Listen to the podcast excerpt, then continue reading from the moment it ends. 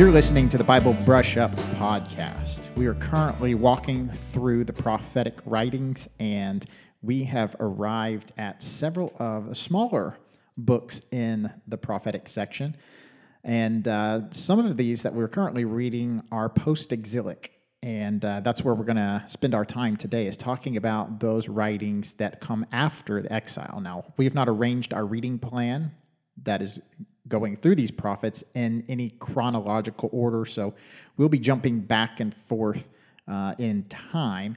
But some of those that we're currently reading, like Haggai, Zechariah, and Malachi, were written after the people of Israel were released from Babylonian captivity and they were sent back to re inhabit the area of Judah. And the people uh, return to Jerusalem. They start rebuilding the walls of the city, and eventually they will rebuild a temple. And during this time, there's a lot that needs to happen. They've been gone for 70 years. The landscape has changed drastically. There are new neighbors that they have to deal with. The political landscape is completely different. Cyrus is now in charge um, because the Babylonian kingdom fell to the Persians. And this is why the Israelites were released to go back to their land in the first place.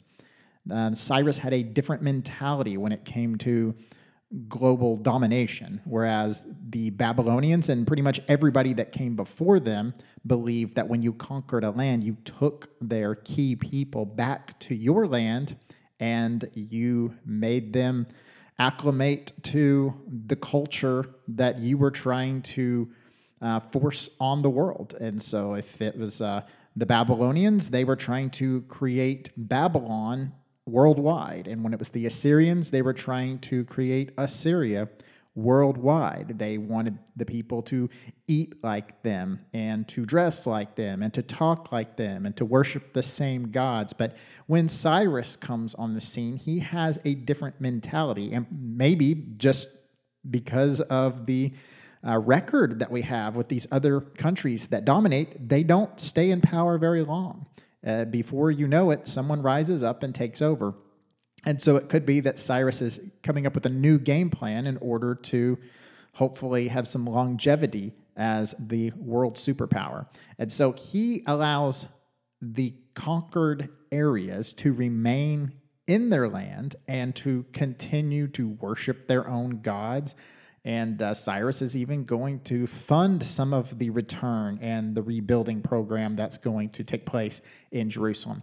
Um, and so this is why we see the Israelites released, and they are released in waves. Not everybody comes back all at once, but uh, you've got some people coming initially, and then a second wave, and then a third wave.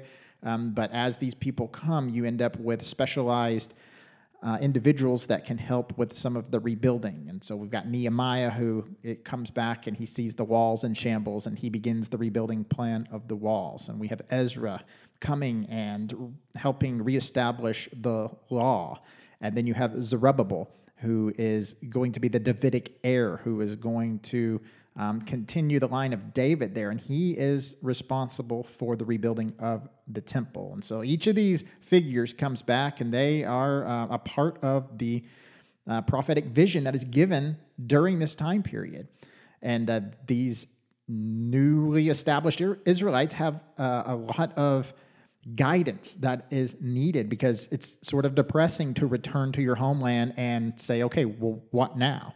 Um, you know, had we had not been taken captive, we would be uh, going to the temple today to celebrate the great feast. But look, there is no temple. There's nothing, and the surrounding neighbors are somewhat hostile to any attempt to rebuild because they're not happy with the Israelites. The Israelites have been their enemies, and many of these people were a part of that um, league of nations that had formed an alliance uh, that we read about in Isaiah that became uh, a thorn in the flesh of Judah and Jerusalem. And so now, when these uh, inhabitants return, they are being persecuted by the neighbors that were their enemies prior to captivity. The history doesn't go away. We see that at play in uh, modern times, that things that happened in the past continue to linger on and continue to have an effect. And things were no different back then And so the prophets come to them, the post exilic prophets, um, Haggai, Zechariah, and Malachi, to encourage the Israelites to do as God has commanded, to rebuild and to look forward to better days. And there are times ahead that are going to be prosperous. But there are several things that the people need to consider, and not everything's laid out crystal clear. You don't have a detailed roadmap of what needs to be done in order for God to restore Israel to its full glory, nor do you have a roadmap to the destruction of the enemies, because those are two things that need to happen.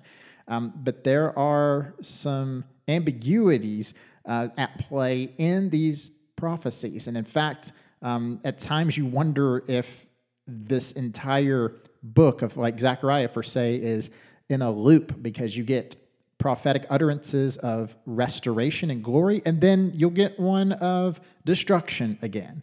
And is it going to be that Jerusalem's going to be rebuilt and then destroyed and then rebuilt and then destroyed and rebuilt back and forth, back and forth eternally? Or is the prophet just giving you different aspects of the same, um, same future prediction? Uh, that he has laid out, where you're getting different glimpses of how the destruction is going to come, and you're getting different glimpses of restoration uh, from different angles. One important thing to remember as we reflect over these writings is that covenant. Uh, you just can't forget the covenant that was established between God and the people of Israel. You go all the way back to Sinai, you remember what was said um, and what was agreed to between God and the people. And God had said that if they would obey God and uphold the covenant stipulations, then God would bless them and he would build them this land and protect it and he would take care of the enemies. And that's really what's being discussed in the prophets, uh, even here in the post exilic prophets. It's a discussion about those covenant agreements. And so Zechariah 6:15 is a good example. It says, "And those who are far off shall come and help to build the temple of the Lord. And you shall know that the Lord of hosts has sent me to you." And this shall come to pass if you will diligently obey the voice of the Lord your God. And so that word if is important. That's a conditional clause. That means that God is going to restore Israel, but the timeline really isn't set in stone because it is conditional upon the obedience of the people coming into the land.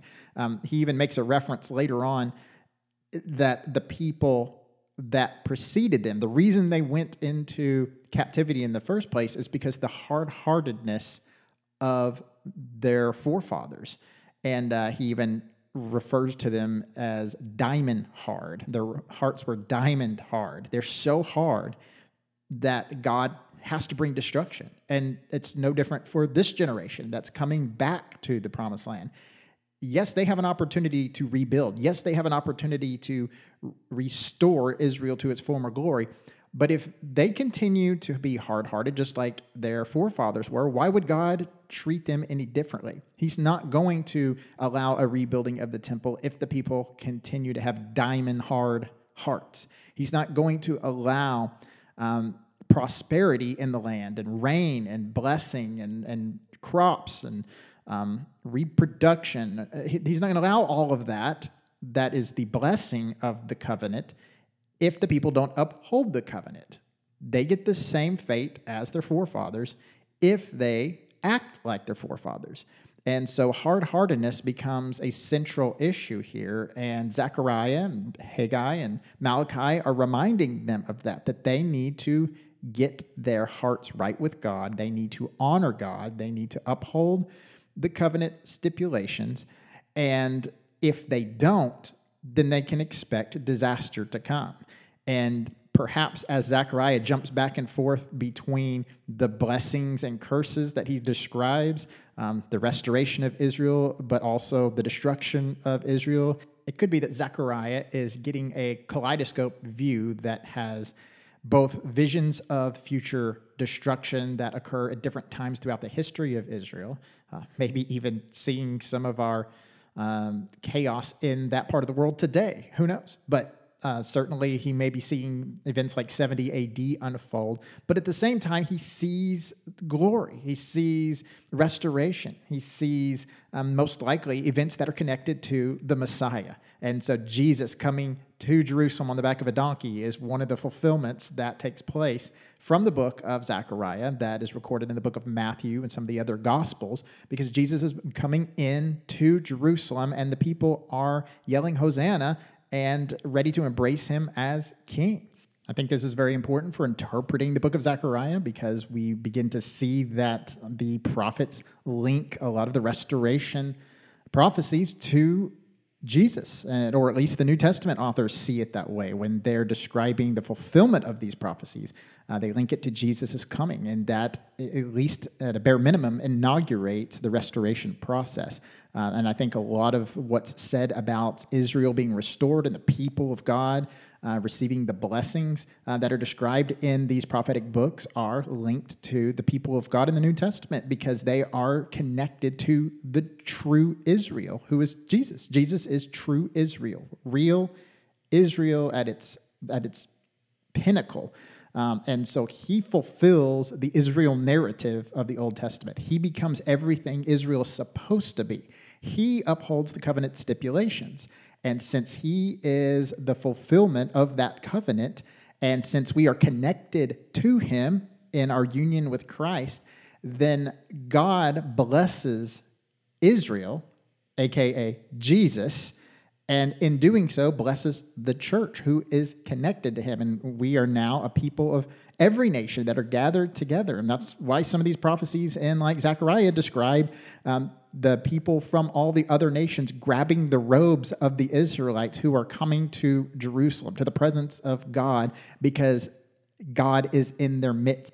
This is like a very small sub theme in zechariah uh, zechariah 2 5 says, And I will be to her a wall of fire all around, declares the Lord, and I will be the glory in her midst. Zechariah 2.10 says, Sing and rejoice, O daughter of Zion, and behold, I come, and I will dwell in your midst, declares the Lord. Uh, Zechariah 2.11, And many nations shall join themselves to the Lord in that day, and I shall and shall be my people, and I will dwell in your midst. You see, they these nations come to God as he is in their midst. And then we get to the New Testament and we have Emmanuel, God with us, who is in the midst of the people and now unites people from every nation, tribe, and tongue together. And so this is just one of the ways I think that we need to interpret the book of Zechariah. And that's not always easy because Zechariah is a book that is written in part, at least, in the apocalyptic genre. Uh, it's not a narrative where you get a storyline uh, beginning and things unfold in sequence chronologically and you get one event after another and you can just hear the story. It's not like that. And even the normal prophets have a genre of their own that is a little more poetic, but oftentimes it's a little bit easier to understand. However, you get to Zechariah and Daniel and you get what's called apocalyptic genre where you get these extremely extravagant images like these women with stork wings who fly a basket with a woman inside the basket um, and they take her away. And this is a depiction of Babylon taking Israel away or Judah away because of her sinfulness. Um, and so you got to be careful as you decipher these various images and make sure you draw the right conclusions. But uh, ultimately, we want to interpret this book. Uh, not just based on what we think the images are, but we want to draw connections to what the New Testament says about these images. And uh, there are many places in Revelation and other books of the New Testament that are quoting the book of Zechariah, and you can start to draw a better interpretation based on um, those connections that you make to the New Testament text. We're going to stop there for today, and we will pick it up next time on the Bible Brush Up Podcast.